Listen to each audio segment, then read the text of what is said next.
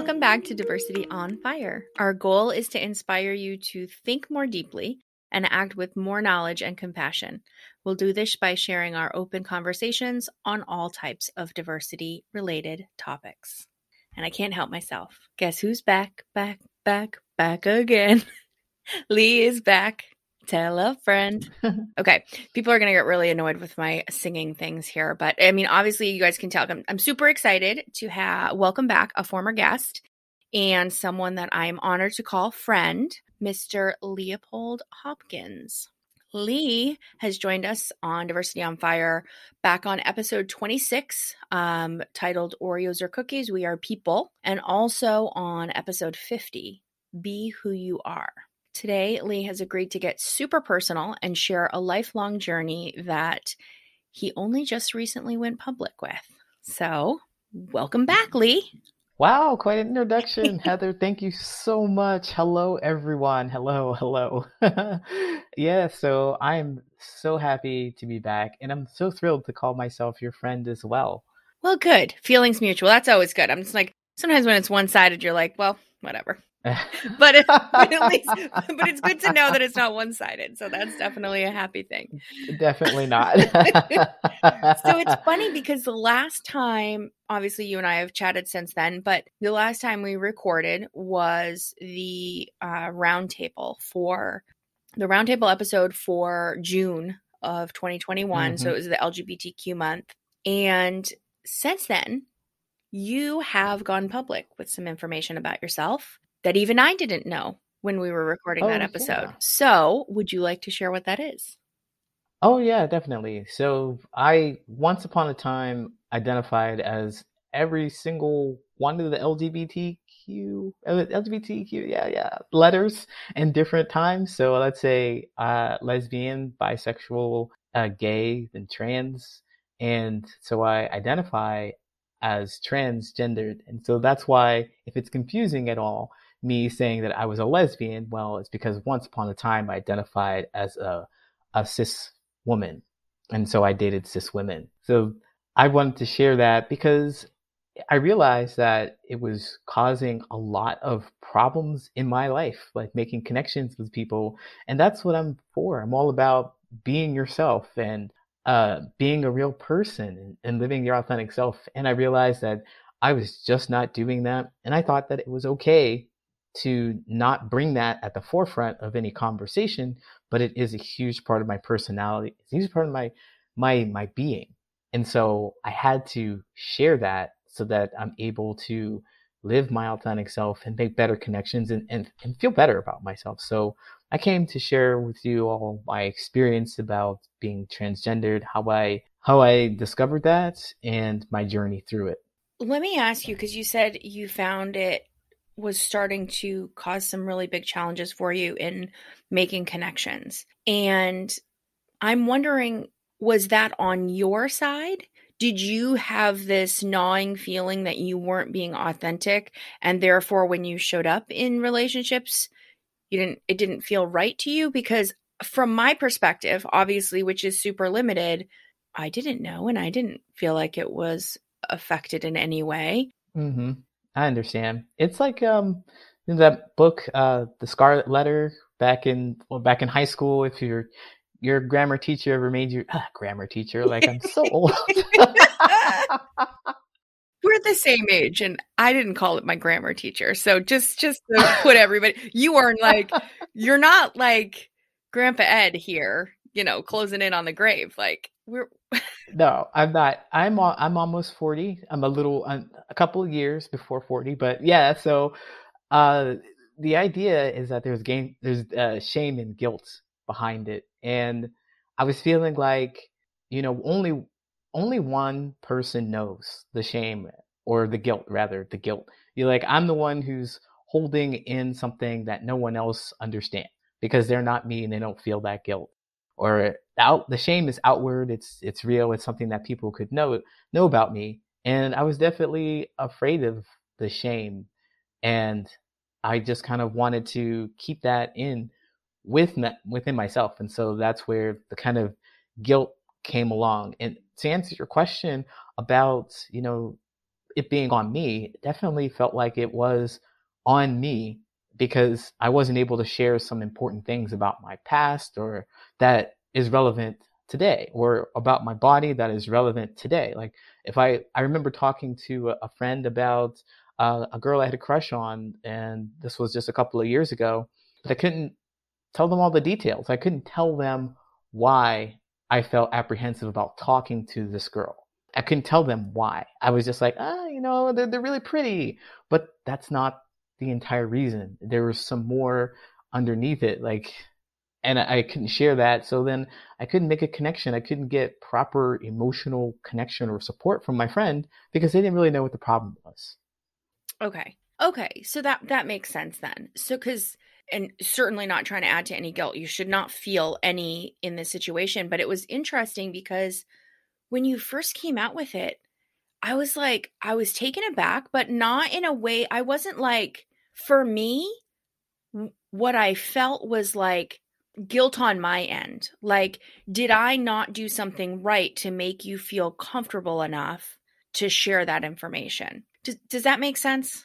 Yeah, that makes sense. That makes sense. And yeah, um, yeah, no, it, it has nothing to do with you and what you're what you were doing as a host or as a friend or anything like that. I know that I've gotten that reaction from quite a few people where they're like, "Wow, why didn't you tell me?" or "I'm surprised I didn't know," or "I thought for sure people would feel uh, incensed, betrayed by it because I'm over here just saying live your authentic life and be your authentic self." And sure enough, I'm not doing that thing, and and uh, I call them my friend, and I say I won't share anything with you.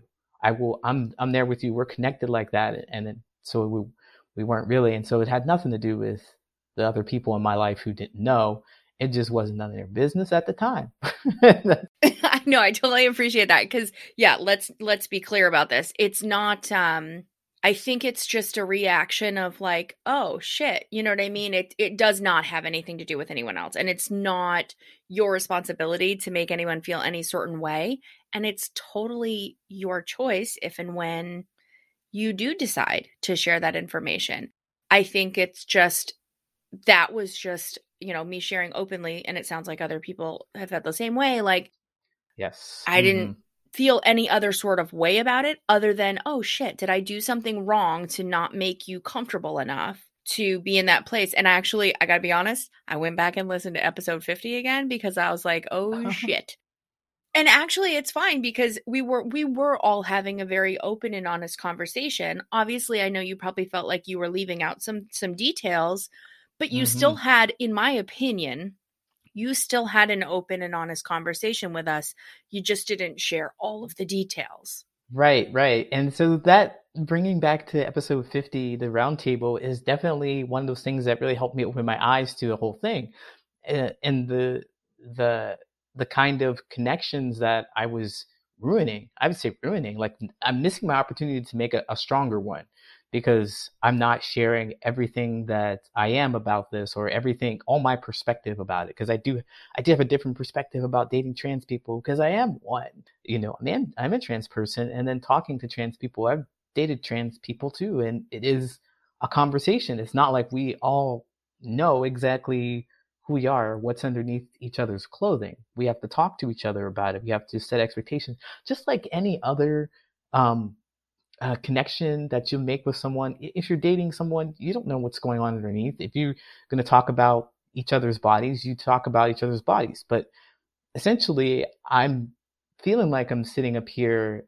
I was I was sitting in episode 50, like I have some insider information and some ideas and my own experiences that would be valuable to share, and I'm not going to open that part of me and share that.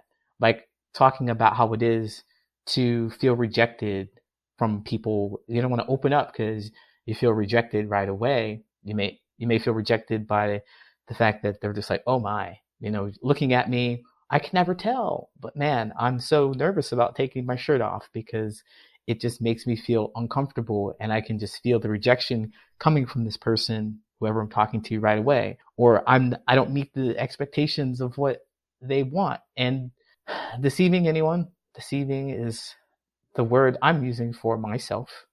is not sharing at a certain point in time when it's coming it's become necessary becomes necessary like if we're going to uh, have sex then it's we want to talk about each other's bodies if we're intimate like that then we talk about each other's bodies but before then it's not appropriate to and then just kind of being afraid of not being able to get to that point where we can be intimate so i don't want to share right away.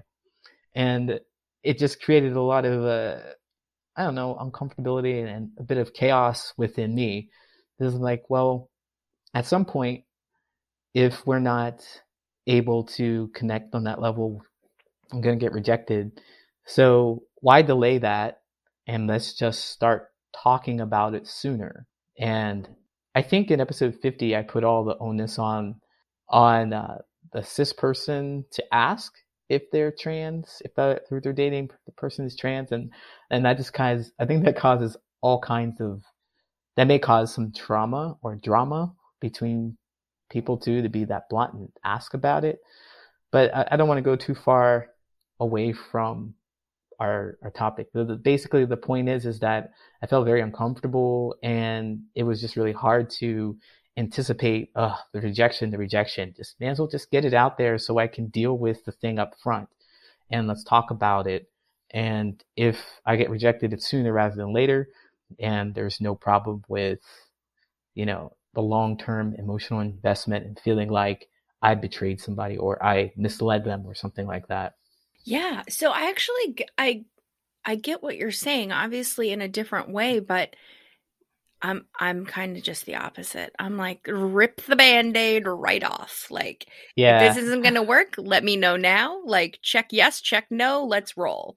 You know what I mean? And I think the mm-hmm. idea is um there's there's a lot of people that I know that have this idea that well, if we garner enough of a connection then maybe it won't matter as much. You know what I mean? Maybe something they would have immediately rejected won't be something that they will reject. So, giving them that time to warm up to you as a person, because really that's what it should be is you as a person. But at the same time, I think yeah. there's definitely people that are, that are, it's not going to matter. And so maybe it is yes. just rip the band aid off. Like, because the other piece to that is that you're also getting invested and connected. And if they're right. going to reject you, regardless of how long they've known you, mm-hmm. it's better for you as a person to just know that straight away. Exactly, exactly. And that's why when you said rip the band-aid off, I'm over here like, yes, yes, of course. Rip it off, let him let him know you know it's not it's not something that you have to wear as a name badge and say hey blah blah blah but when you notice that the direction of your relationship or your connection is taking a point where you feel like this is important to share it's really important like this person is close enough to you is getting close enough to you to really know and see the real you show them boom show them so i want to um kind of go back and mm-hmm. rewind here and start not at the beginning, beginning, but when did you know? When did I know? Well, when did I know that I uh, was trans? You know, I can't tell you exactly when, but I can give you a little bit of a story about. Um, I remember when I was growing up, I was always a, a tomboy. I was I was never really interested in in um, anything that was remotely feminine, and uh, I know that. Geez, there's so many things that to watch out for. It's a very sensitive topic, but I know that you know your your masculinity and stuff is not tied to whether you want to climb trees and things like that. But it just seemed to be right for me. It just seemed to be like, okay, I'm I'm gonna climb trees. I want to run with the guys. I want to play in the grass and the dirt. I'm gonna play video games. I'm not interested in, in dresses or or anything like that. And so, you know, I could have grown up and continued on and be being a straight woman and that had nothing to do with it. But I, I remember that that was part of my childhood and growing up and the realizing like sort of towards my mid in my teens, I was feeling like there's something wrong with my body. It's not like the other males' bodies. And I didn't quite understand why that was so. And then I continued on just being who I was, um, more masculine of center, essentially um, I always just felt like oh man, when I went through puberty, it was like the worst. it was the worst. I didn't want I didn't want the breasts that I got. I didn't want any of that stuff that came along with it. I thought it was all wrong. It was all messed up, and I never never liked it. I never liked it. I never wanted to to really look at myself in the mirror with it. So in my late twenties, I was still feeling pretty dysphoric about it, and I had an opportunity to understand more about what it was because I think the late twenties maybe it, I I got more information about like the LGBT community, but not so much trans, just actually just in the queer community. And then I moved to Chicago where I actually found people who had the language for it. It was just right around the time that Caitlyn Jenner came out. So she put a face to it and uh, I got more understanding of what I was feeling and what it was. And then in Chicago, I was able to find a community of people who already knew and understand and had gone through this transformation or transition themselves. And so I got more language, more more information about it. But there's a feeling of dysphoria throughout my life. And basically, I got the words and the information to put it together and to put it into action. So uh, it's, I would say, like, you know, I was 15 years old when I realized this wasn't right. This didn't, didn't feel right, didn't look right. I wish it wasn't me. Yeah. So that's, so what I think of when you say all this, because it's it seems like it's very like for you. Well, first of all, I guess that uh, at the end, let's just point to the fact that this is a very prime example of representation matters because there was something all along that you had felt was wrong or not right. And until there was a visual representation of that or someone who was open enough to share that, Mm-hmm. You didn't necessarily, you just, I mean, I don't want to put words in your mouth, but you felt wrong. Is that, is that? Yeah, absolutely. Absolutely. Didn't know what it was or didn't see, didn't see any examples of it. So just thought it didn't, ex- yeah, was wrong. So I'm curious about this, and I don't know if you've thought about it or if you have um, any thoughts on it. Is society in general, a lot of the male versus female, I was going to say a lot of it, but pretty much most mm-hmm. of it outside of biology is a social construct. You know, girls wear pink and boys wear blue, and you're supposed to play softball and you're supposed to play baseball and like the masculine, feminine things. Now, obviously, physical features and stature, there's there are certain things that are traits that one gender has versus the other. But how much of the let me try to I'm trying to form the right question here. I'm wondering how much of society's construct played into your feeling of not rightness. So, if society didn't tell you that you were supposed to play with dolls, do you think you would have felt differently about being hmm. expected to play with dolls? Oh, interesting. That's an interesting question. I am not quite sure. Let me think. I'm like, oh, let me take some time to think about it. Uh, the, but while you were forming the question, I, I kind of got an idea. Let's see. I think that I would not have liked playing dolls, playing with dolls at, at all. I, I mean, I think if the, the guys were playing with dolls, I don't think I would have enjoyed that. I think that I would have been bored with it too, just because it's boring. It's not interesting to me. When I was a kid, it wasn't interesting to me. I was more interested in creating and running and jumping and doing those things. So if all the girls were doing that, then then I would have run with them. But they weren't. They weren't. They were doing other things. They were like uh, doing other girly things, I guess, or, or things that were not say things that were interesting to them that weren't interesting to me. So the social contract construct of the guys doing I guess how they were told they need to go lift weights and they need to go run. That's what men do. That's what boys do. So, yeah, I don't think that was it. It would be hard, so hard to kind of like separate those things, anyways, though, because they're so firmly ingrained in our, I was going to say, society, culture, world, worldwide. There's they're so deeply ingrained that it would be hard to pick those two apart, but I'm, it's just something I'm curious about because when I think of someone, I think for, I'll use myself for an example, like I would have considered myself kind of a tomboy as well.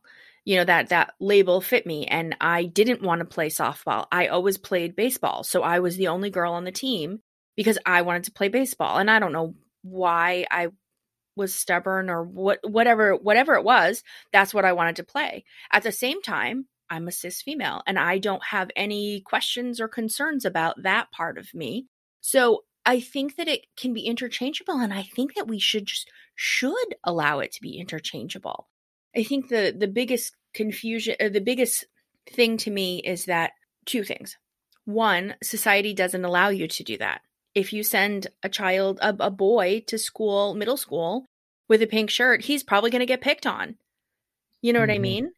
And mm-hmm. That's, first of all, first and foremost, that is not okay. And then, second, is the misunderstanding of people, society in general, from you knowing and feeling like this body is not my body. This is not the one I was supposed to have. It doesn't feel right. I think that there is an overwhelming thought that, you know, you were born the way you were supposed to be born, and people mm-hmm. don't understand the desire or the need to change that. Do you think that there's any way or anything that you could say that would help people understand that a little bit better? Like the the internal need for yourself personally to make that shift? Wow, that is quite a question. That is quite a question because do you know there's a a thing that feels it feels a bit like I have to explain my existence to people, and that is I I understand why that's absolutely necessary for people to understand what things are and and it's just for their understanding. It's not because they want to see me not exist. They just want to know that what they're looking at is they want to know more about what they're looking at. And and that's all. And that's that's all to it. And I understand that. So I guess the validation uh, I would say that this is the reason why I would share it just because of that and not necessarily like I need your validation to let me just live and be. Now, this is for your understanding of who I am and why I did what I did and how I feel how I feel. And that's all. That's all. So with that, I'd like to say, um, I can't really tell you. okay. It's super hard to put into words. I'll be absolutely yeah. honest. It's it's really hard to put into words as like seeing myself and knowing that this doesn't this doesn't feel right. And I don't know exactly what to do with it. I don't have the language for it right now, but I know that my body before it wasn't the thing that I uh, that I that I felt I was. It didn't represent what I felt that I was. And so um I I gave my best shot at it. I mean best shot at it, but I don't have the I'm not well enough equipped to to explain all everything behind that. You it is totally fine. It totally fine. And I didn't obviously it was a very complex question because this is how I roll. I like rattle things yeah. off and my brain just blah blah. I, I do want to throw out there that to everyone, if you are hearing this on this episode, it is because Lee is okay with it. Uh, we did talk before oh, yeah. we started recording, and mm-hmm.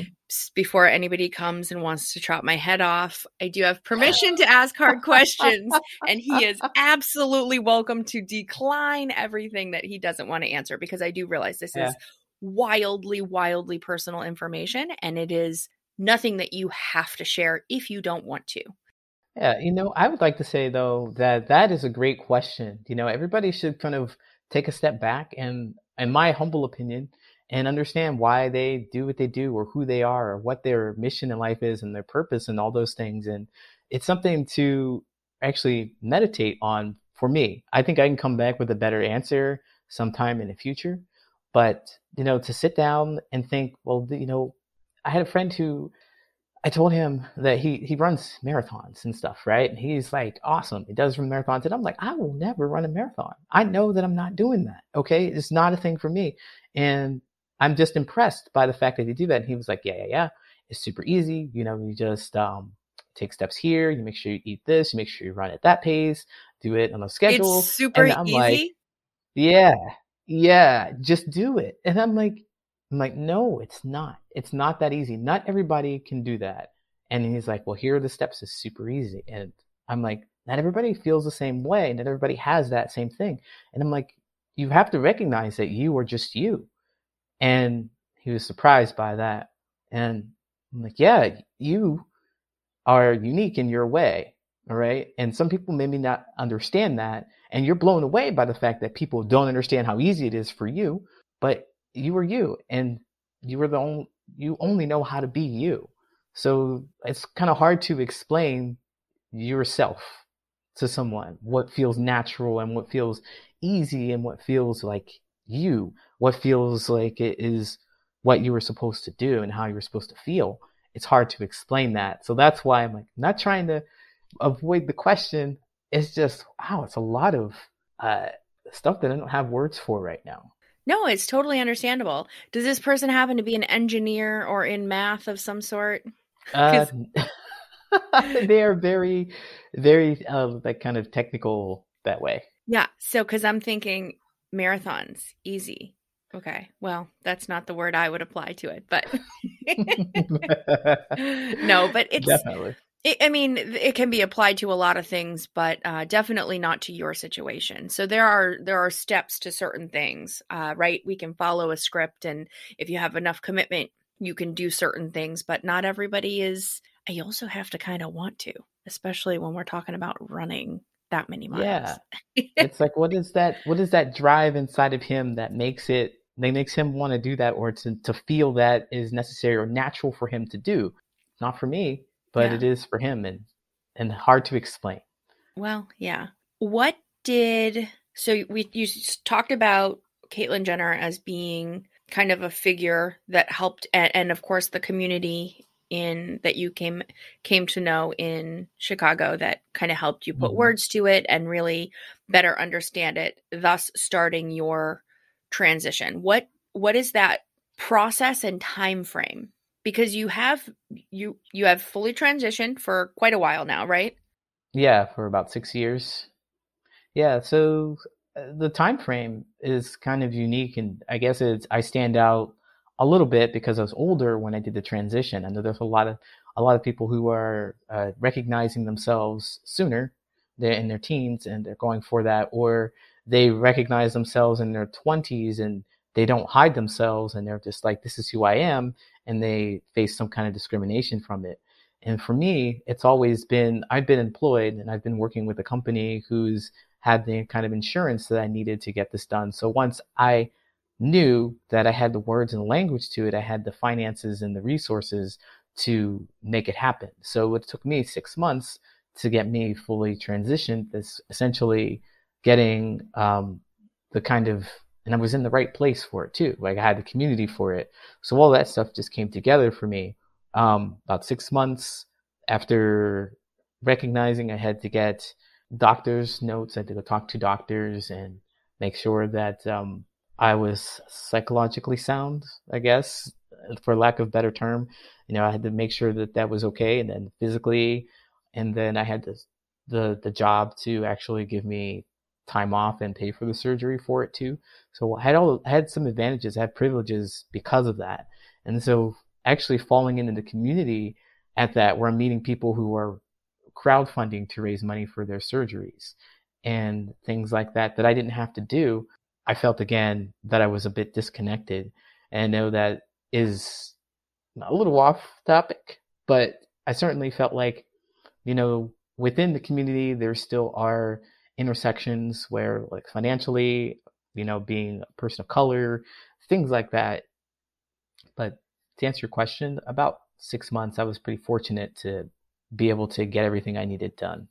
That okay, so that sounds like very quick to me. That sounds like such a quick process. I'm so surprised, to be honest. I don't know why. I don't know why I'm so surprised, but it seems so quick. But I, I do want to comment, and I know you said you don't want to get too off topic, but you're saying that you are privileged because of the situation you set yourself on. Sometimes I have a little bit of a hard time with that. I think that acknowledging privilege is, is a great thing. But I also know that you worked hard to get into the position that you're in. Am I wrong? No, you're not wrong. You're not wrong. And you remained committed and dedicated to sticking with that company and that job, even though I don't want to put words in your mouth again, but like I'm sure there have been times when you're like, F this, I'm out. Yeah, I'm sure everybody has been like, yes, for sure. Forget about this. Yeah. So I, I do, I just want to emphasize that because while you may be privileged in a lot of ways, I don't want to discount your effort and your hard work and your persistence as some overwhelming privilege that other people don't have. Because I think that sometimes we want to do that. I think sometimes we want to pretend that the person who hasn't stayed dedicated to a job because they hated it and they decided to leave, cheers to them, cheers to them. But that was a decision that they made or they decided to go down a different career path that doesn't necessarily give them the security of benefits and such. So I know there's a lot of nuance. Go ahead. Yeah, yeah. But I mean more more so of when I got into the community, so the the trans or maybe let's be more specific with the queer community, which is not just trans, but more queer, more nuanced, more I dress a different way and I present outwardly not just masculine or feminine feminine like I present somewhere on a spectrum. And so when I run into people who, that was basically the, the community that really helped me become who I am. And so I'm over here looking like I want to be this traditional looking male masculine figure wearing ties and stuff. I wear a tie. Oh my God. I thought I, that was the thing I needed to do, but I don't need to do that kind of thing. But the point is, is that I wanted to look that way. I wanted to just kind of blend into society. And there's the people who were supportive and the people who gave me the information, the people who helped me didn't look like that at all. And so not so much. And so they were struggling with the fact that, all right, so I was a cis woman and I have this job and it's given me money enough to get my surgery.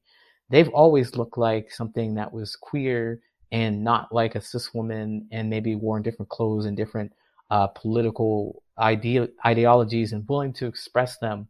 And so they come to this place where they can't make as much money or they're feeling like they're not able to get this corporate job because they don't fit into that. And so here I come. I was a person who fit into that corporate looking thing and I transitioned to a person who fits in the corporate transition looking thing too because when you look at me, I just kind of fit in. I don't, I didn't have to crowdfund to raise money and the surgery was quick and seamless and I didn't have a history here in Chicago. So there's a lot of nuances.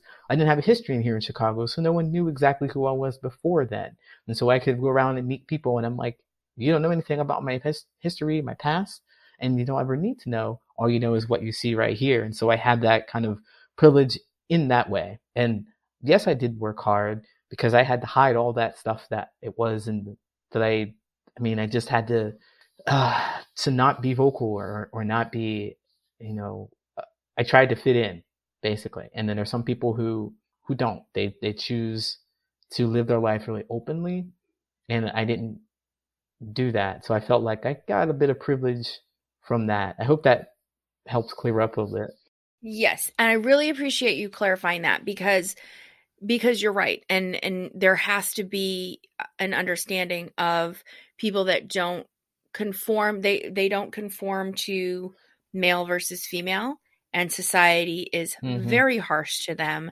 And you're right. If they don't conform to something that a corporate entity wants then they may not be able to get the same opportunity. So that is definitely something that needs to be yes i appreciate that clarification. Yeah, because I honestly didn't understand that privilege either until I stepped into that space or stepped into it and understood it. Like there are some people who want to live their life open, openly and authentically. That's the best way to do it.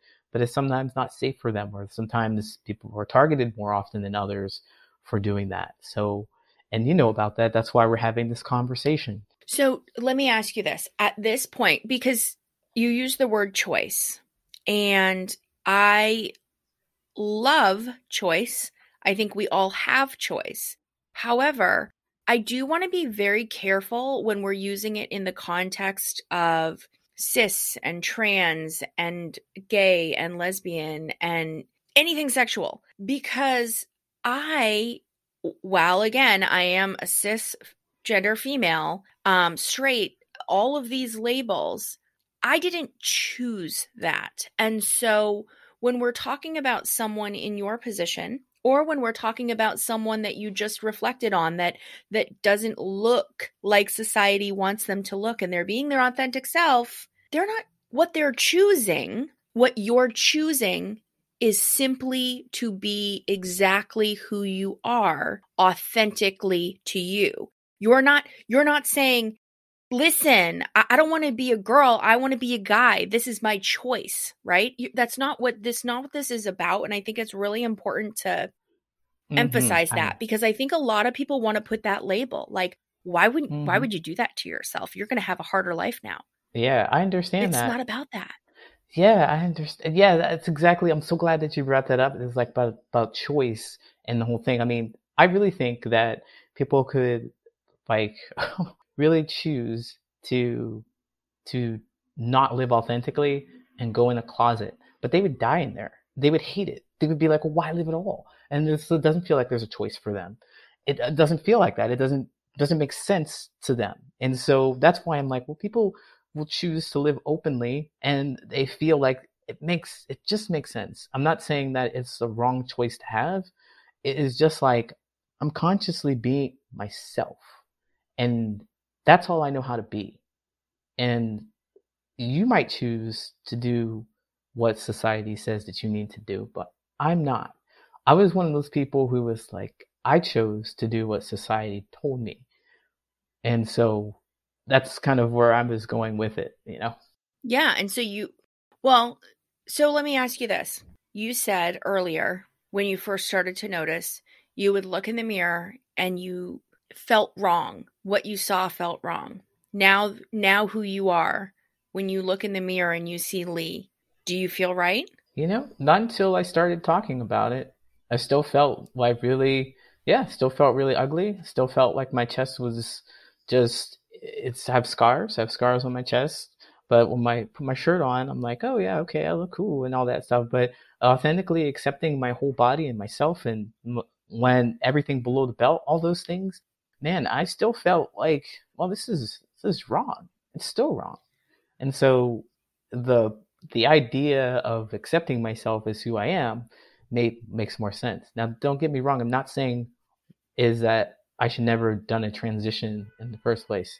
That's not what I'm saying. That's not what I'm saying. I'm saying if I if I had breasts today, I would still be like, I, they weighed four pounds. I mean, they were I don't think people understand. You don't understand. This, bur- this, is a burden. I'm. Not, I mean, I'm not gonna completely cut mine off unless they give me cancer. But let me tell you what. Some days I think about it. Sometimes, yeah. So, but you know, I would still be like, oh, you know, this is this doesn't feel right to me, and accepting this this facial hair. I like.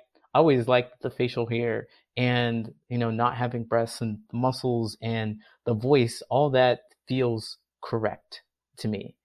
And then just accepting the fact that i have scars and that my journey as a trans man is different than any cis man's journey right? And so i'm not a cis man. I will never be a cis man. And i need to make sure i understand that is where my body is and that's who i am. And that's that's fine. I'm okay with that. I'm okay with who I am. So it took that time to understand me and to accept myself and to say that all right, all right, now this is okay. I can I can actually like be okay with taking my shirt off at the beach and not having a problem or not wearing anything, not wearing a packer, which is something that is used to for male genitalia. Um, about wearing one and just being okay with it. It's like this, I'm fine. Yeah. So being since you started talking about it openly, you feel like that process has made you more accepting of yourself? Yes, definitely. Definitely more oh. accepting of myself because I'm not hiding anything anymore. It's just been hiding this, been hiding that, waiting for the, the right moment to to share something. That's why it, it's I think it's admirable for people who don't have a choice.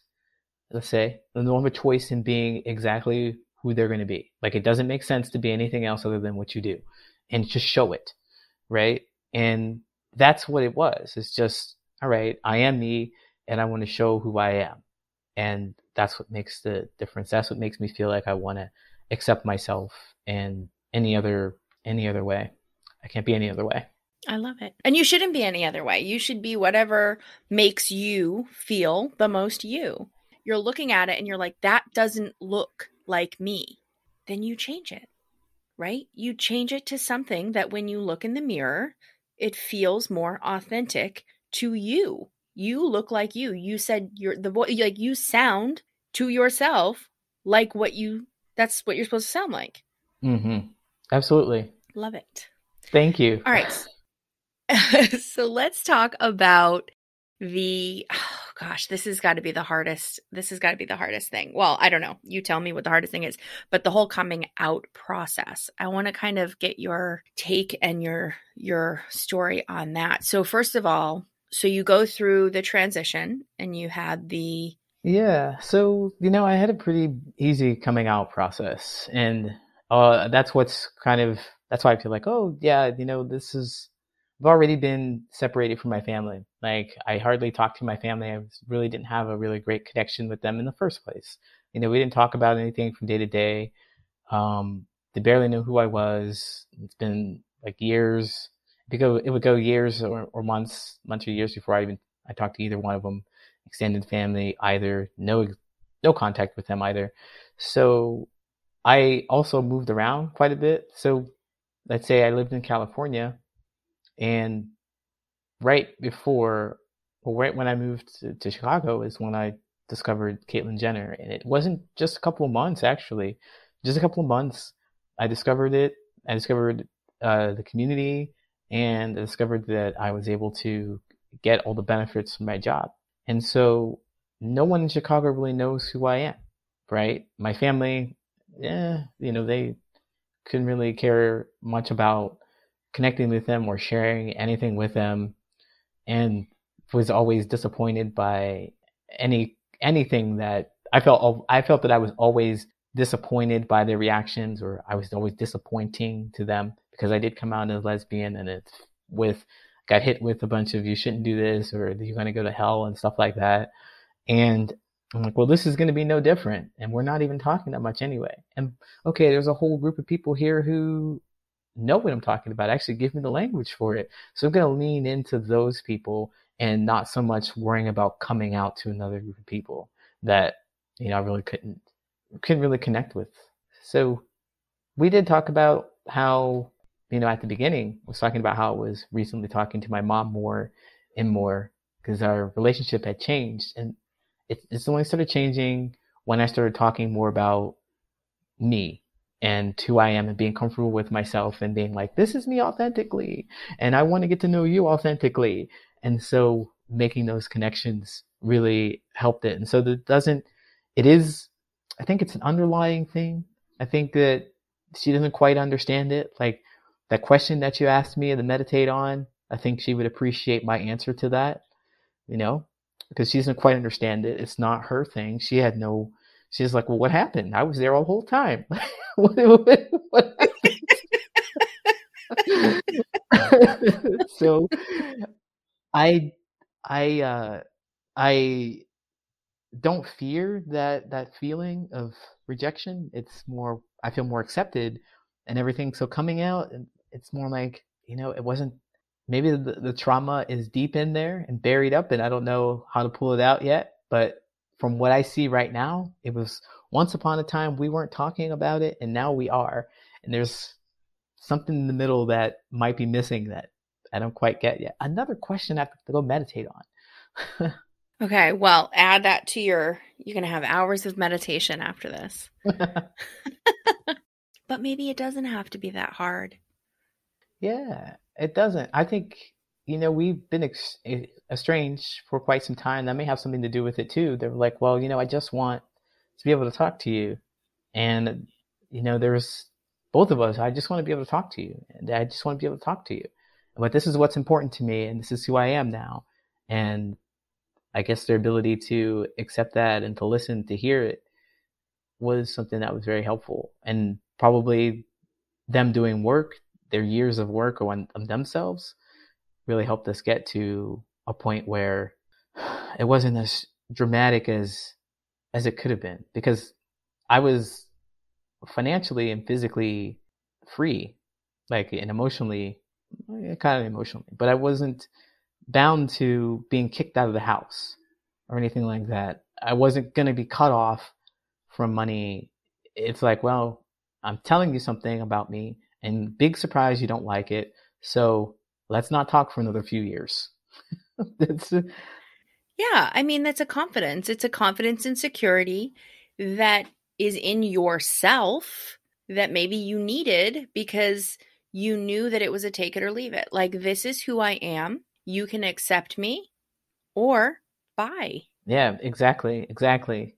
And, you know, really not wanting to do that with the family and everything, really want to be, really wanting to be accepted, you know, just, it just takes time. It has just taken time and it's not all my work to do. It's both of us. So we, I guess we did some of the work. It is definitely not all of your work to do. Uh, honestly, I think that speaking broadly from my own perspective and maybe relating it to a lot of the racial issues that that exist and are awful, I think that more often than not, the work that has to be done actually doesn't really have anything to do with you. I think it has to do with society and this comfort that we have or this need to feel comfortable. And what comfortable means is what we expect. And what we expect is what society has told us the norm is for decades. And I mean, decades, hundreds of years, what we've decided. And that doesn't fit anymore.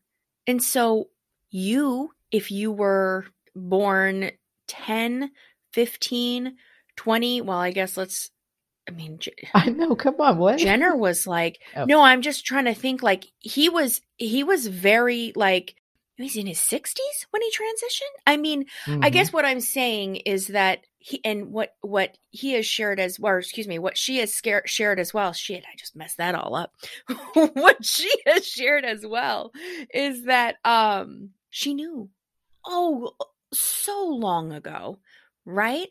And so she's been living her life inauthentically until now. So it's like it's societies that has to do the work. And I mean, obviously, you have to do your own too. Mm-hmm. Yeah, and we as individuals, we we make up the society, and so having these conversations, these small conversations, just reaching one person who can hear this and understand, and maybe change the way they view something, will change the life of another person that they run into. That they're accepting their open mindedness, so their the realization that okay, it's uncomfortable, but this is where I grow, and this is this is okay. This is where I want to be, and so they keep on, and each one teach one, and pass that on because eventually, you know, our society will change. I remember when uh, gay marriage was was a big thing, and this was back in 20, 2008, I think, where we actually had it, and I think it was overturned, and sometime it's so a couple of years later it was overturned or something in, in California or see it's so it's so out of my mind mean, it's so it feels like it was so long ago, but it was so ingrained in our society. Like this is wrong, this is wrong, this is wrong. And then slowly, it's okay, it's okay, it's okay. And then everywhere, it seems to be like it's the norm. We understand it, and then that's with all the ideas that we have with each other. I think that a society will just start these conversations like we're having here, and the fire will just spread. Yeah, it it really it really is what I believe is that the more open we can be. And as you were saying that the conversation piece, it kind of got me thinking about the part where you said uh, feeling like sometimes you're expected to explain your existence. And that feels so heavy. And I don't want you or anyone like you to feel that way. But if I could reel it back to why that might be happening. It's because in school, we learn about the sexes, we learn about anatomy. And so, right now, that's not, well, certainly you and I, when we went through school, we didn't learn about transgender wasn't a thing. I mean, it was a thing, but we certainly didn't learn about it. It wasn't being talked about. So I, I do. I, I mean, I'm with you. I, I think that we learn about things and you, and sometimes when people hear that why did you do it? or or want or or hear something like that they hear it as an attack or explain why you exist.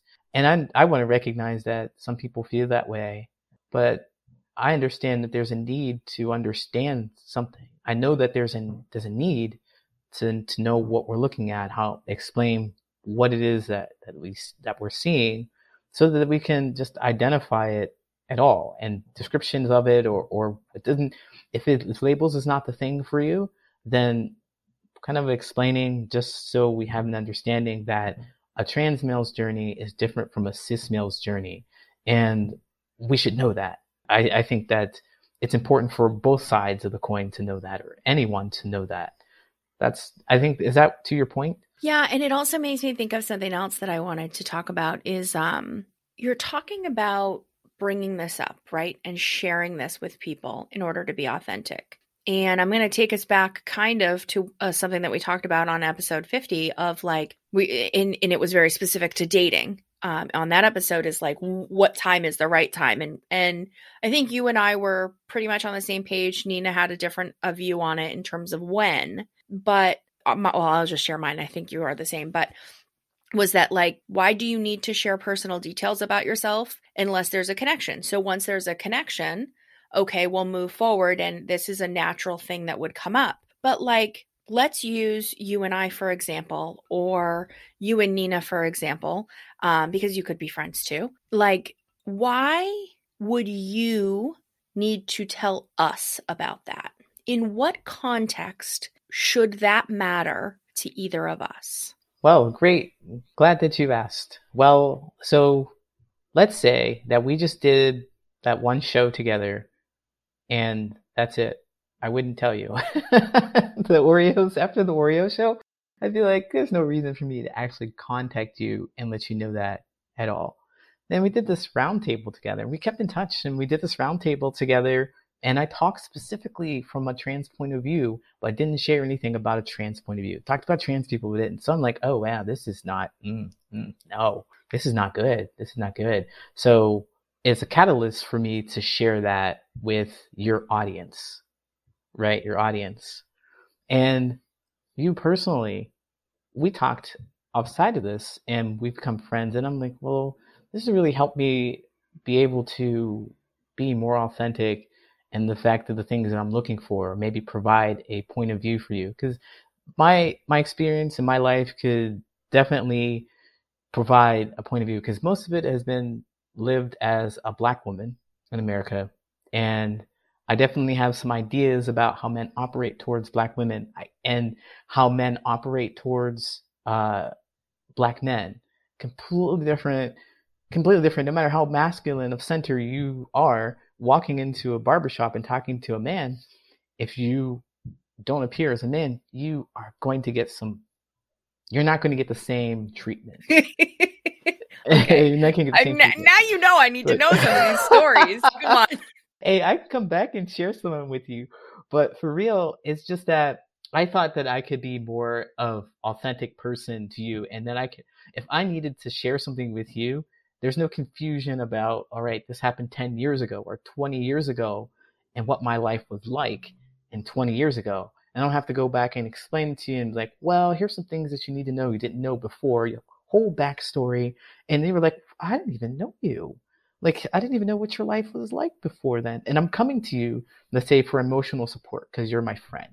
Like that, that kind of thing is like, it just kills the kind of emotional connection because I have to hide so much of what's truth to get your to get my story or to to to to share anything with you and it just seems inauthentic so if i wanted to keep a good connection with you if I wanted to show that I respect you, if I wanted to come to you in a time of need and be able to be helped for myself, then I have to be open and authentic with you. And so that's the time, that's the time where I share that. Okay, and that makes sense. And also, um, something that we haven't mentioned yet, but I'll bring it up is in your business, this now being open about, you know, your life and your journey allows the credibility was there before, but now it's just openly credible of why you have the ability to really coach and walk three people through transformations in life because well you certainly did a lot of that on your own so i think so i think yeah. when we're talking about business and I, I just to be clear i'm you didn't decide to come out for business purposes. But what I'm saying is, like, in your business, it's allowing you to not only be more authentic, but help people maybe that wouldn't have necessarily come to you before. Yeah, absolutely. I mean, I have a perspective that if guys came to me or cis men came to me and they're like, well, why is what's this women this way? I can't tell you why all, but I can tell you a bit about my experiences and a little bit of the and this and that, or I can tell you about the the emotional uh, the changes that I went through as a going through puberty twice, essentially with going through puberty as just a, a woman and then going through puberty for as a the man, just understanding how emotional things are and being able to express my emotions in an adult form. Like here they come, they're intense, they're strong, and be able to express those. So helping people through transitions with because, you know, I think all we are is emotion, pure energy and emotion, and knowing more about how we behave and how knowing about our feelings and be able to express them is is what I do. And, and the reason why we might hide from our feelings or hide from rejection. I know in my business, I help people make friends, essentially genuine connections, relationships, things like that. And number one thing that keeps people from being open and authentic is the fear of rejection. And man, I've been hiding so much, fearing rejection so much, and it just feels so much better when you come out. And and in these examples that I shared, I mean, I can only get great support from people if I'm open and authentic with them for the reasons that I talked about with you. I mean, and it's the only reason to share it. I still wasn't feeling comfortable in my own body because I didn't start talking about it, didn't look at it and be like, okay, this is this is me and I accept the, who I am and coaching and helping people who may not identify as trans, but may still feel this terrible rejection. Like the, the idea of terrible rejection, it's manageable. And I have tools to help people come through it because I've gone through it. Yeah. And it's got to be a big part of your kind of newly found acceptance, personal acceptance, has to be the fact that the truth is is you were hiding for fear of rejection and and subsequently you weren't actually fully you were kind of rejecting yourself in some ways so now coming out you're fully accepting yourself and therefore you can now fully see yourself in a way that you can accept i know that was sounded a little like twisty but absolutely yeah absolutely it's all about uh, self acceptance and and people around you who really want to be in your space or who who really fit with you, you know, they will accept you.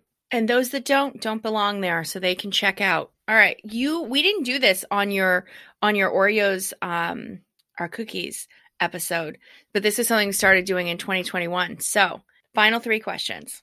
Okay. One, what parting words would you cuz I mean you're going to be back, let's just face it. So until you come back again, I mean, not to twist your arm or anything, but until you come back again, what parting words would you want to leave with somebody that is faced with coming out? Oh man, the first things that popped in my head is that it gets better. Oh man, you remember that campaign? I think the campaign, it gets better, it gets better. But coming out, I think I'd like to to say that it is all based in rejection. And as soon as you start figuring out what it is about yourself that you don't like and start really liking that stuff, you're going to find that rejection doesn't mean much of anything because you can just walk around like the world is yours. Yay. Oh, that's perfect. I love it. Okay. Five words you would use to describe yourself. Fun, interesting. looking at the words. I'm trying not to be too cheesy about it too. Let's see, creative, interested. So I really like interested in people and mm, human. Ooh, okay. I think you're the first person that said human. I like it. Don't let people know that I'm an alien, really, though.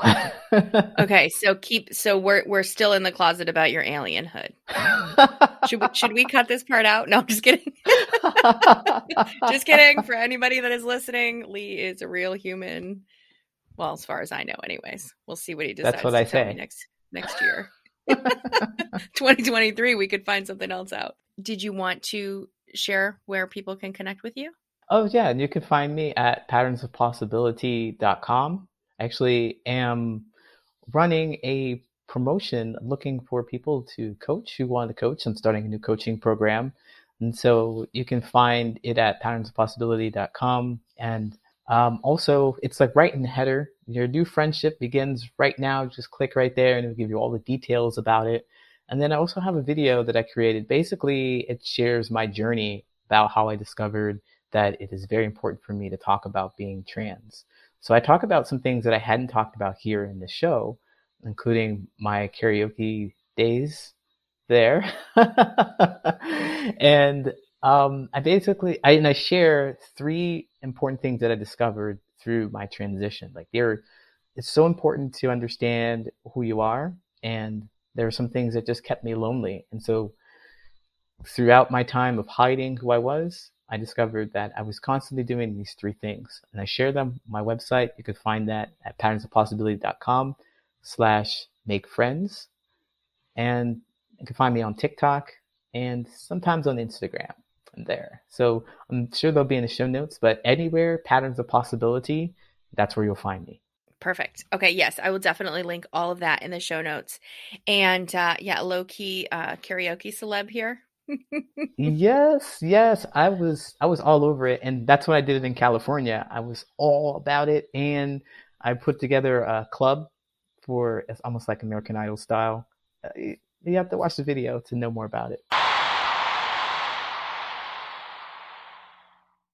Thank you, as always, for listening in today. Our goal is to inspire you to think more deeply, and we hope today's conversation did just that. Don't forget to check out the show notes for links where you can connect with Lee and take advantage of his coaching opportunities, his new coaching program, as well as watch that video that he mentioned. As a reminder, the thoughts, opinions, and stories expressed on today's episode, they're ours. We do encourage you to do your own research, come to your own fact-based conclusions, and create your own wonderful stories. If you have a topic you'd like us to discuss, or if you'd like to be a guest on the show, please reach out by email info at diversityonfire.com. Connect with us on Facebook, Twitter, and Instagram at Diversity on Fire. And if you're enjoying the show, we would very much appreciate a five star review on Apple Podcast. Don't forget to hit subscribe wherever you're listening now so you never miss an episode. And please share the show with everyone you know so more people can join in these important conversations.